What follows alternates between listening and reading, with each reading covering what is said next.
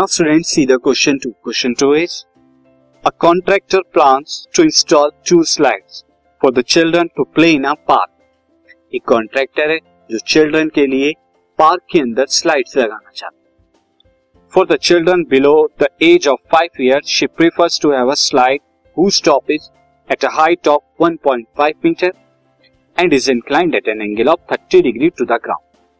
वो जो कॉन्ट्रैक्टर हैं वो फाइव ईयर्स के बच्चों तक, यानी फाइव ईयर से छोटे बच्चों के लिए जो स्लाइड लगाना चाहती हैं, उसके टॉप की हाइट ग्राउंड से 1.5 मीटर होगी, जबकि ग्राउंड से वो 30 डिग्री का एंगल बनाएगा।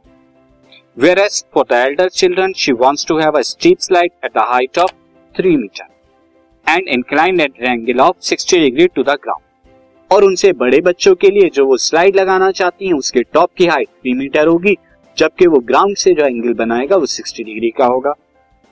What should be the length of the slide in each case आपको बतानी है कि जो स्लाइड है, उसकी लेंथ क्या होगी हर एक केस सी नाउ स्टूडेंट जो सिचुएशन है, कुछ इस तरह की है कि बिलो फाइव ईयर्स के लिए जो स्लाइड है, उसकी हाइट 1.5 मीटर होगी यहाँ से लेके यहाँ तक। और वो एंगल बनाएगा 30 डिग्री का ये वाला। जबकि जो दूसरी वाली है एल्डर्स के लिए, यानी अबव फाइव ईयर्स के लिए, वो थ्री मीटर की हाइट पे होगी एंगल बनाएगा 60 डिग्री का। अब मैं इन दोनों स्लाइड को ट्रांसफॉर्म कर लेता हूँ ट्रेंगल में। तो फ़र्स्ट ट्रेंगल जो बनेगा लाइक दिस ये वाला ट्रेंगल हम बनाएँगे, जो कि 30 डिग्री का एंगल बना रहा है और 1.5 मीटर इसका एल्टीट्यूड होगा। जबकि दूसरे वाले केस में लाइक दिस कुछ इस तरह का होगा। ये वाला जो होगा, ये हमारा थ्री मीटर की हाइट होगी दिस यहाँ से यहाँ तक। एंड ये 60 डिग्री का एंगल बनाएगा। मैं इनकी नेमिंग कर देता हूँ। तो आप समझ गए इक्वेशन ये हो गई A B C A ninety degree का हो जाएगा। एंड ये हो गया डी ई एफ़ ये। अब मैं इन ट्रायंगल के बारे में थोड़ा लिख दूँ। Triangle A B C represent represent slide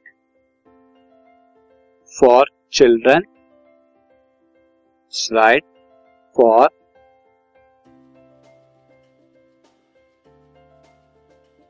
children below 5 years, in which A B जो है वो 1.5 मीटर के, और यहाँ पर ट्रैंगल डी ई एफ़ जो है, ये रिप्रेजेंट करते आए। स्लाइड फॉर अबव यानी एल्डर्स के लिए फाइव और यहाँ पर डी जो है हाइट ऑफ़ हो जाएगी, ये थ्री मीटर की होगी। अब मैं इन दोनों ट्रायंगल के अंदर, पहले ट्रायंगल के अंदर आपको ये निकालना है ए सी ये आपकी स्लाइड की लेंथ है, और यहाँ डी एफ़ निकालना है, ये आपकी स्लाइड की लेंथ है। आपको यहाँ पे परपेंडिकुलर दिया है हाइपोटनियस निकालना है तो परपेंडिकुलर हाइपोटनियस के लिए साइन का यूज़ करेंगे।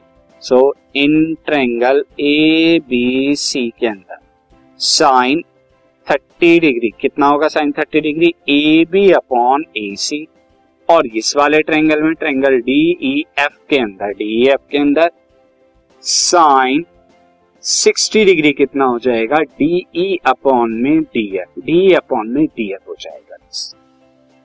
अब स्टूडेंट यहाँ पर क्या होगा? साइन 30 डिग्री की वैल्यू क्या होती है? One by two A B की वैल्यू आपको पता है ए बी की वैल्यू 1.5 है और ए सी की वैल्यू बतानी है।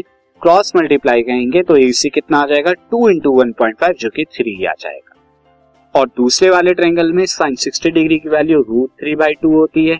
Root three by two D E की वैल्यू कितनी थी? डी की वैल्यू आप देख सकते हैं ट्रेंगल में, ये आपकी कितनी है? थ्री मीटर डी की वैल्यू कितनी है? थ्री मीटर तो थ्री एंड डी एफ़ अब ये कितना हो जाएगा? डी एफ़ बराबर three into two six upon में रूट थ्री आप सिक्स को क्या लिख सकते हैं? Two into root three into root three upon में रूट थ्री ये मैंने थ्री को लिखा तो कितना आएगा? टू रूट थ्री ये भी मीटर में, ये भी मीटर। तो length of